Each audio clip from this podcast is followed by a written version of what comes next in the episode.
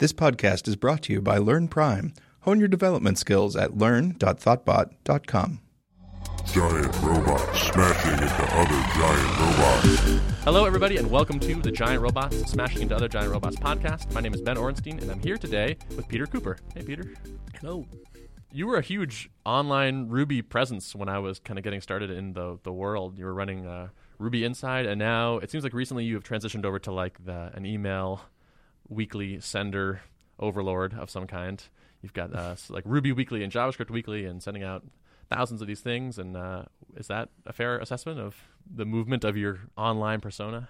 Yeah, there's definitely been a, a trajectory to it. Yeah. Um, which kind of went from, I, I mean, if I just jump back to sort of how it all began. Yeah. Um, I'm not going to go into how I got into Ruby because it's kind of boring, but uh, got into Ruby and Rails just like many people did, and because I was really like I was really heavily into blogging like quite early on, so I was blogging about my experiments and what I was doing with Ruby and so on, and an editor uh, called I think it was Keir Whitaker now. He used to work with Apress. He does some Ubuntu books and stuff now.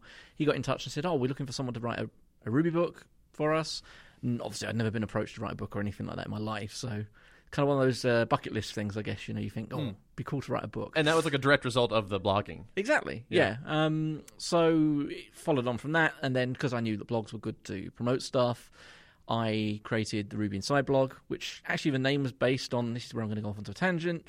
Um, was based on something that Geoffrey Grosenbach said on the then reasonably new Rails podcast, um, where he was talking to people at Intel about using Ruby and Rails, and he says, "Oh, he says, you know, you could be like Ruby Inside at Intel because the whole Intel Inside Oh, thing." right. And so I just stole that as the name, uh, got blogging to promote the book, but actually turned out that wasn't the main thing I ended up doing. I ended up just writing about Ruby.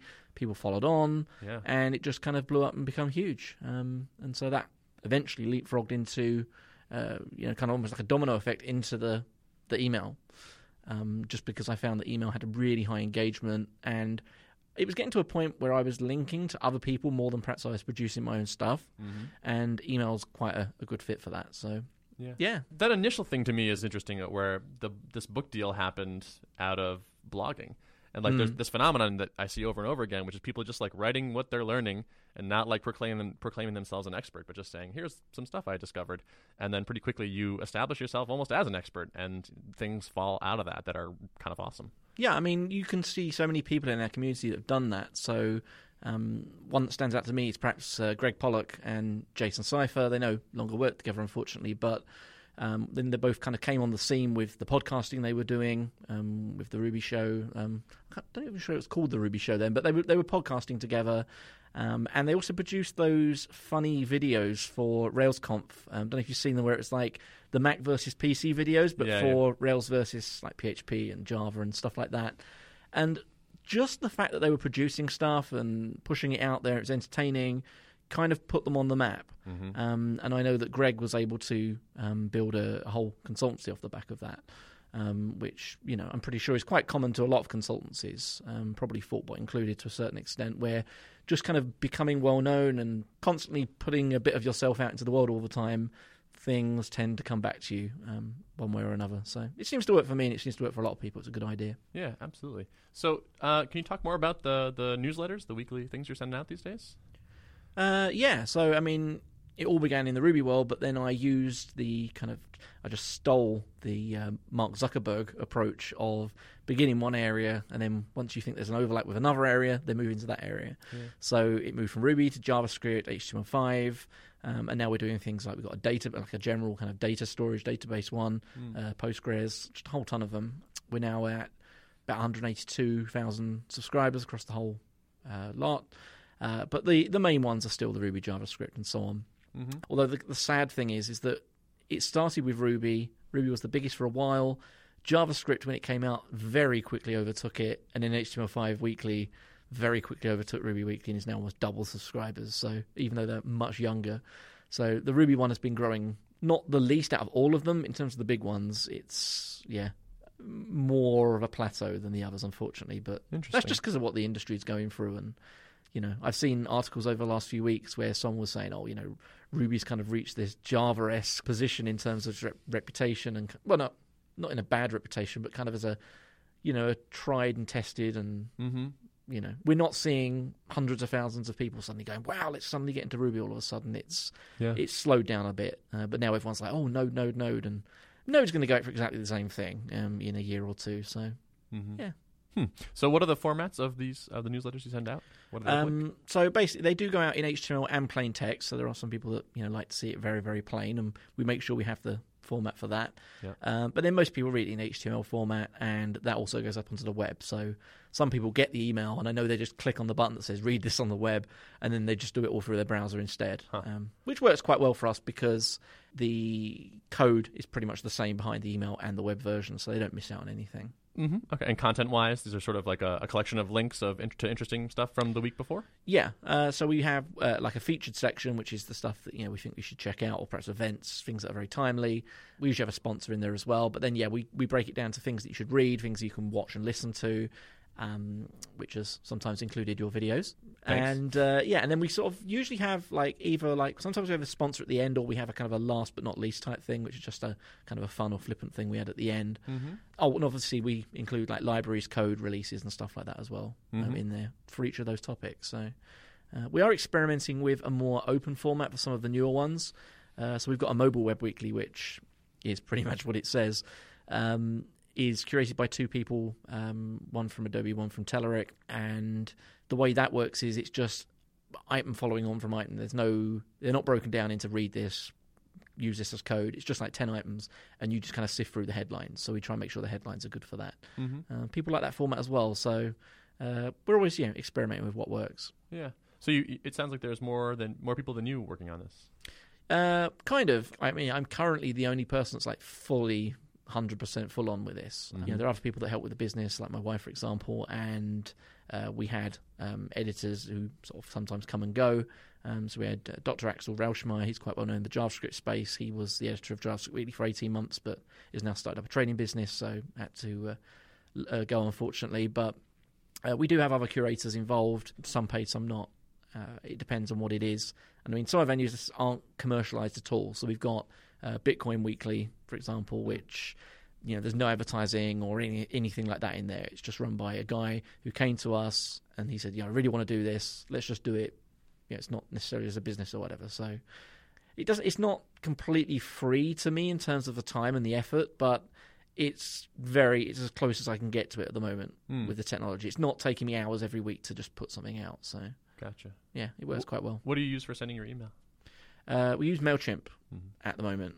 The funny thing is, the guy that actually runs Mailchimp, he's like, "Oh, you, know, you should be using Mandrill instead, and like kind of homebrew it a bit more." Hmm. Uh, and Mandrill is one of their services. Um, because I'm not actually using a lot of the stuff that MailChimp offers, so I'm pretty much using it just as a list and to do the sending, but I don't use any of the template stuff. I put everything finished up through their API, and it's, I spend like 10 seconds on their site, just like check, click, send. Mhm. Um, so we should probably build our own stuff on top of their more lower level stuff, but uh, yeah, haven't quite got there yet. It's always a, a time angle involved. Mm-hmm. Sure. So is this your primary like income producing endeavor? Is like Cooper Press? Yes. Okay.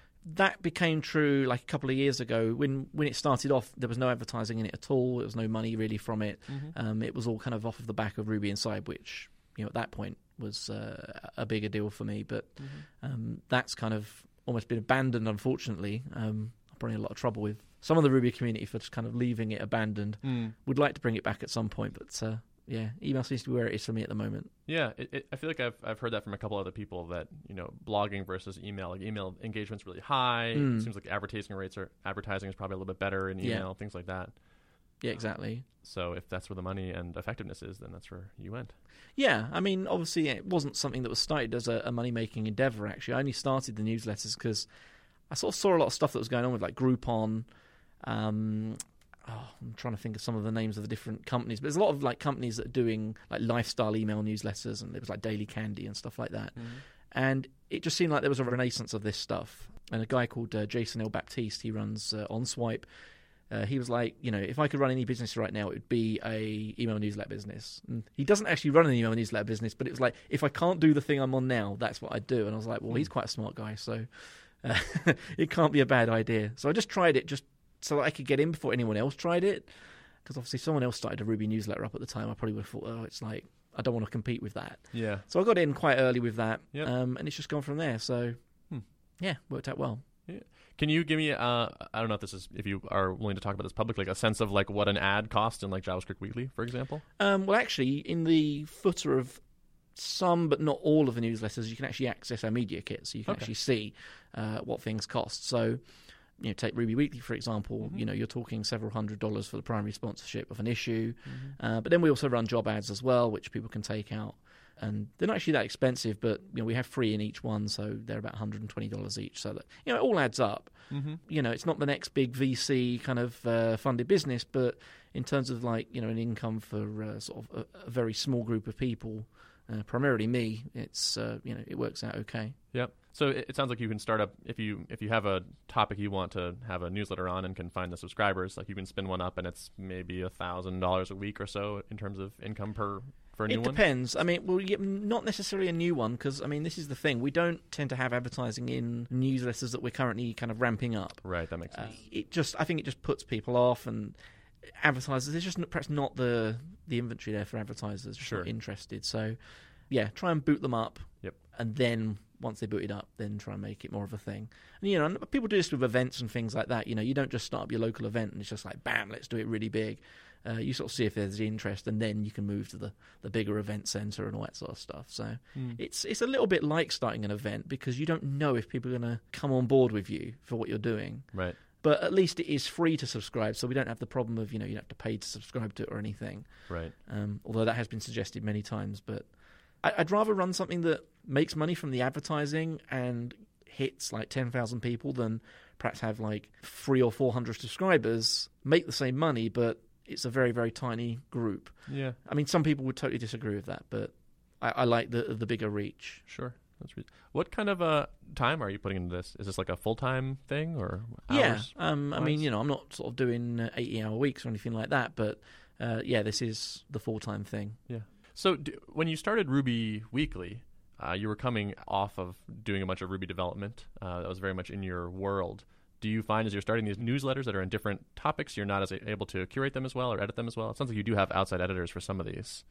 Yeah, so like Bitcoin and that, I wouldn't really be very good at doing that. Yeah. Um, that said, I think one of the things I have developed during this is just a very good nose for what is good content in an area, whether I'm actually that experienced with it or not. Hmm. And sometimes that fails. Um, so there have been a few experiences with JavaScript where someone's written something that's just like mm, not totally wrong, but isn't perhaps the best practice, and people kind of grill you for it. So Hmm.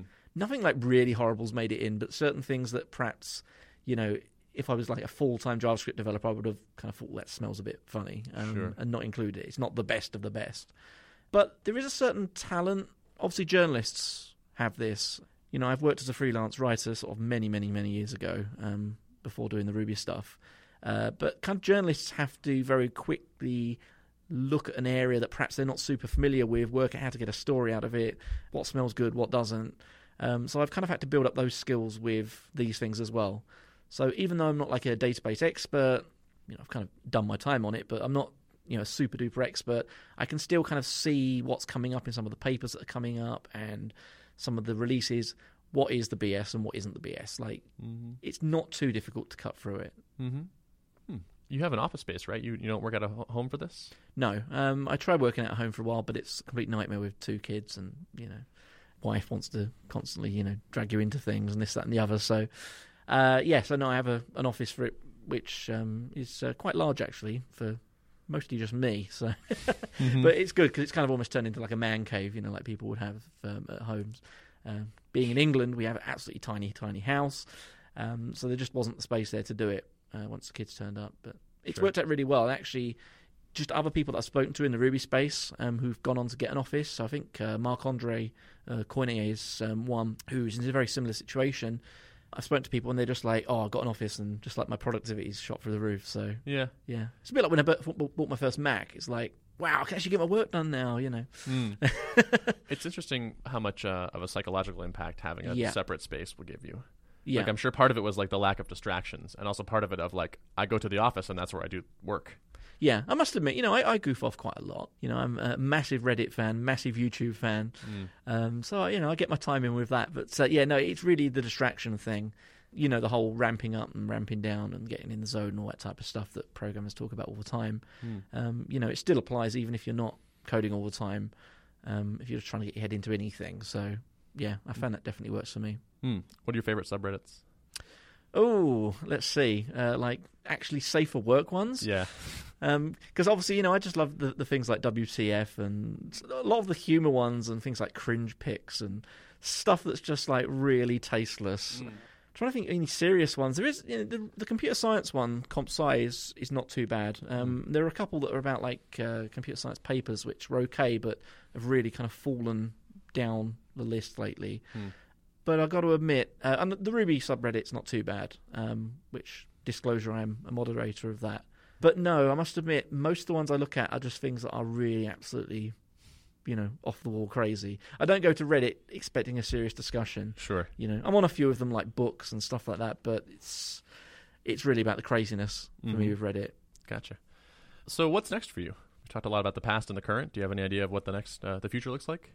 Well, that's actually one of the reasons why I'm here in Boston. Um, I'm not allowed to discuss it, but you know, I am talking to people about uh, various different ways that this can go. Mm-hmm. But kind of independent of that, I think some of the ways it will go is more into like actual content development. So rather than just linking to stuff that you know we think is good, is actually you know producing our own stuff again, which Hmm. is what I already did with Ruby Inside.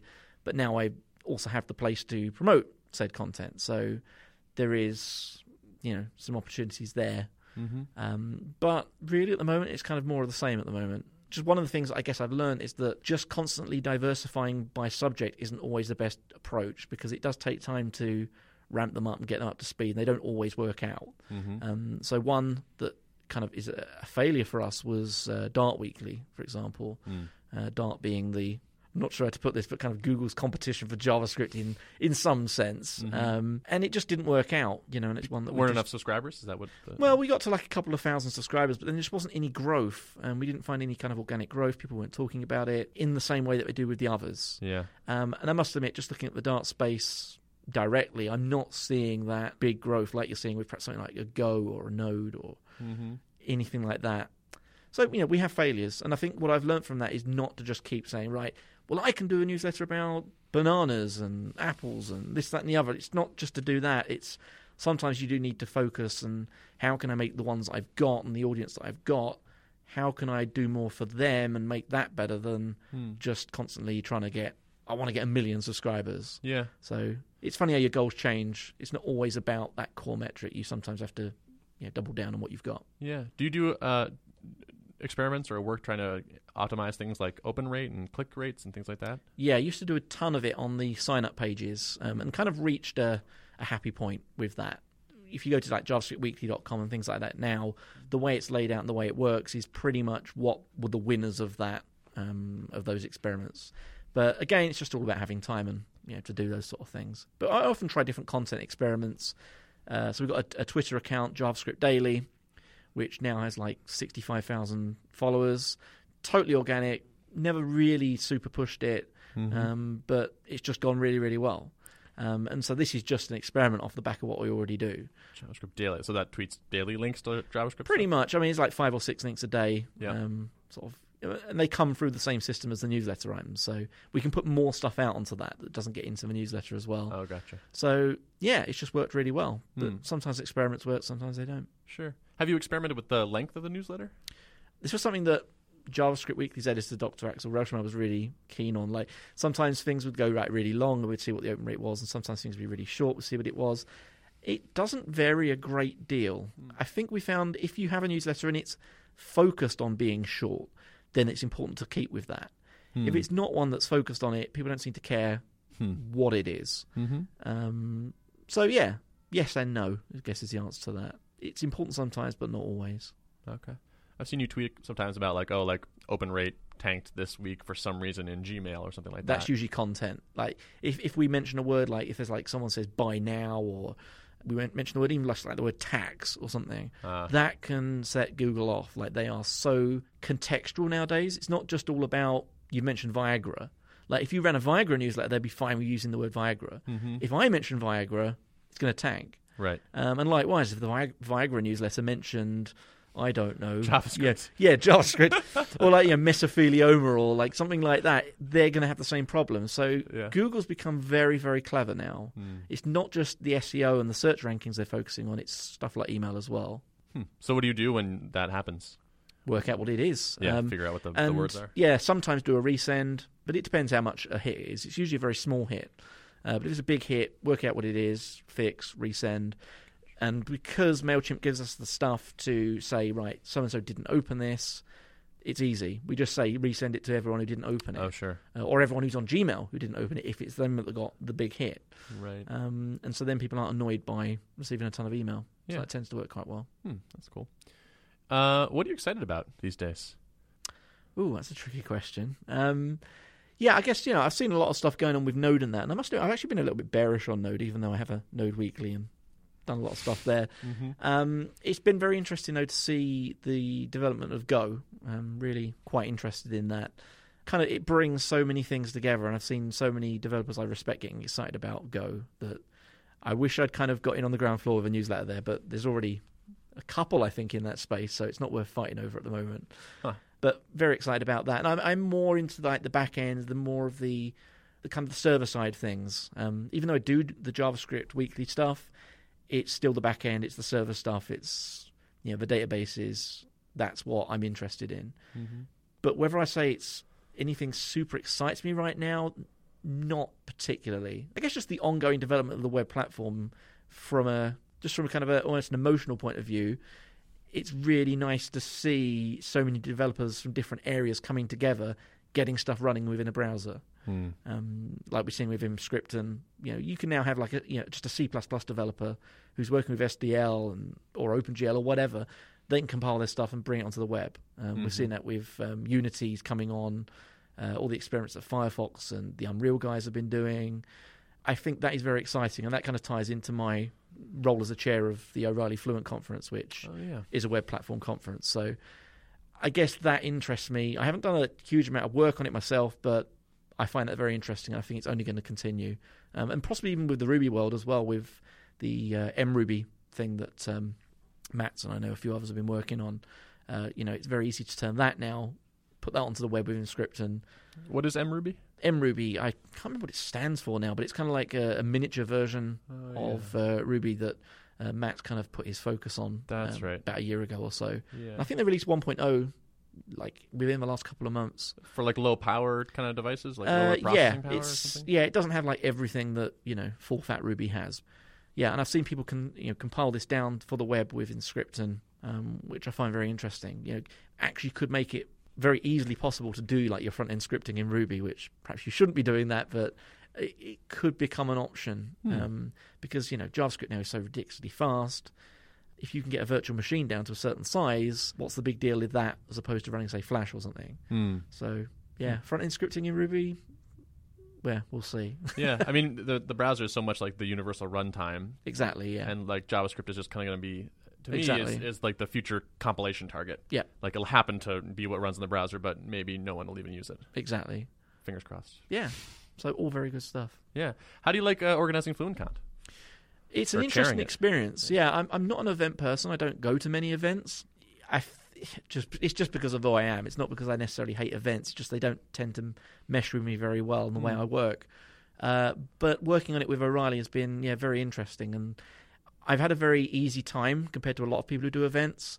Because O'Reilly puts on so many events, they have a full time team. You know, this isn't like a small thing. It's not a thing where someone's putting in like ten thousand dollars and is scared they're gonna, you know, not be able to make payroll next week Yeah. you know they have people like you know sort of about 30 people that are full-time employed just to do conferences Wow. so there's people to help with the speakers there's people doing you know sponsorships there's people just everything is there and the av teams and things like that which they don't employ they contract those in but they are always top notch as well so my job and that of my fellow chair simon st laurent who's sort of a, a well-known name in o'reilly circles you know we, we share the work but we don't have to get involved with a lot of the logistics Hmm. So you're doing talk selection. talk selection, kind of just shaping the conference. It's very, it's much like doing a newsletter. It's curating what's interesting out there, Mm-hmm. who should we bring in, uh, and just email, just tons and tons of email. So I guess that kind of always circles back to yeah, where where we began with the email newsletters is just my whole life is just endless email. So Yeah. I remember being real psyched when you responded to an email like five years ago that I sent you because you were the Ruby Inside guy and like still responsive and friendly and helpful and all that. yeah, no, I try and do that still now, but uh, you may be waiting a few days. it's uh, yeah, unfortunately. Sure. But I, I've I've learned so much stuff now about what is it about an email that sort of gets you more likely to get you a reply. And. It's kind of like focus on one thing. Make sure the request is really simple. If it's a question, just keep it to one question, really simple. And mm-hmm. those things get replies like really quickly. But Right. when someone's like, "Oh, well, I've been thinking about doing this, and what do you think about that?" and "Oh, you know, can we do this?" and "Oh, can I meet you here?" and when it's that in one email, it's like, right, that's a week's time. I'm going to be replying to that. yep. And so that goes in like, I'll respond to this later, which turns into maybe Exactly. never. And yeah. So yeah. there's a, a life pro tip for you, which actually is another subreddit I should recommend. Life pro tips, I think it's called or something. Hmm. Uh, always lots of really cool tips of uh, how to get on in life. So I, I think it's, uh, I mean, only maybe only a little bit appropriate that you're getting a bunch of email now, given how much you're sending. So yeah, exactly. you have to be on the receiving end sometimes. Too. Oh, I tell you, I get more. I'm on vacation email than anyone you know. Oh, yeah, I'm sure. I actually use legitimate reply to addresses for the newsletters. So when JavaScript Weekly goes out and it's just like before Independence Day or something like that, it's like, yeah, you must get like five thousand. it's out good of fun. It's responses. really, really fun. Yeah, Does that that doesn't go to your personal? it email, does. yeah. Really? I monitor everything that comes back. oh my goodness. Um, it's not too difficult. yeah. I just sit there with my phone while it's doing it and just go, yeah, archive, archive. I can't believe you don't have a filter for that. yeah, well, well, why? You know, like I, I like to see if anyone sends something back. You want It's important to have that engagement. Mhm. Um, partly because that means you don't get in the spam filter anymore. If someone replies to you, Right. it makes you important. So, yeah, I like to make sure to pick up on anyone that replies. Yeah. Cool. Uh, I want to wrap up because I know you have to get to a, a thing. Is there anything else that you want to cover, or like a question I should ask you that I haven't touched on? I don't think so, actually. No, I think I'll be quite boring and sort of say that uh, it was pretty good. I mean, obviously, you know, just for anyone who's listening, you know, I came into this without any prep whatsoever. It's like I'm in town, and they're like, "Quick, come Oh, in!" don't It's like, apologize. yeah, quick, come in. So, yeah. I mean, I didn't have. Pre- neither of us had prep. We just kind Well, of no, exactly, and yeah. started chatting. exactly. But I'm glad we could make it work. It was nice that we could snag you while you were in Boston. We could put you in the studio with nice quality, and it's good for me to actually meet you in person because we've been talking online occasionally for probably more than half a decade now. Yeah, I guess so. Yeah, it's funny just how, how long the whole Ruby and Rails, well, the Rails thing has been around. What's it, 10, 10 years this year? So Yeah. So I, I remember publishing a screencast, uh, Vim for Rails developers, Ah, like, yeah, probably like yeah. five or six years ago, and you like did a review for that. And Yeah. That was huge for me at the time because you had a ton of readers, and I got a bunch of sales from that, and it was like you were you were in the good guy category. yeah, for for, before Thoughtbot, I think. Yeah, Was it was. Yeah. yeah, well before that. So Yeah, uh, thanks for that back in the day, awesome. and uh, thanks for coming in. It was great to talk to you. Definitely. Thanks. Cool. If people want to get in touch with you, what's a good way to do that? Uh, probably the best way is actually to tweet me because I actually do reply to all of those really Mm. quickly. So um, at Peter C. Um, and if it's you just go to email, then yeah, take it from there. Cool. And if you want any of those uh, weekly newsletters, they're all pretty easy to find. Yeah, you JavaScriptWeekly.com. can just Google for it, yeah, or you can go to cooperpress.com where we list most of them, not all of them. Um, but yeah, they're easy to find. Cool. Awesome. If you'd like to access the show notes for this episode, you can go to thoughtbot.com slash giantrobots slash 102. Also, we've just released a new workshop called Getting Started with iOS Development. If you want to check that out, you can go to learn.thoughtbot.com slash getting started with iOS. Today's show was produced and edited by Tom Obarski. Thanks for listening.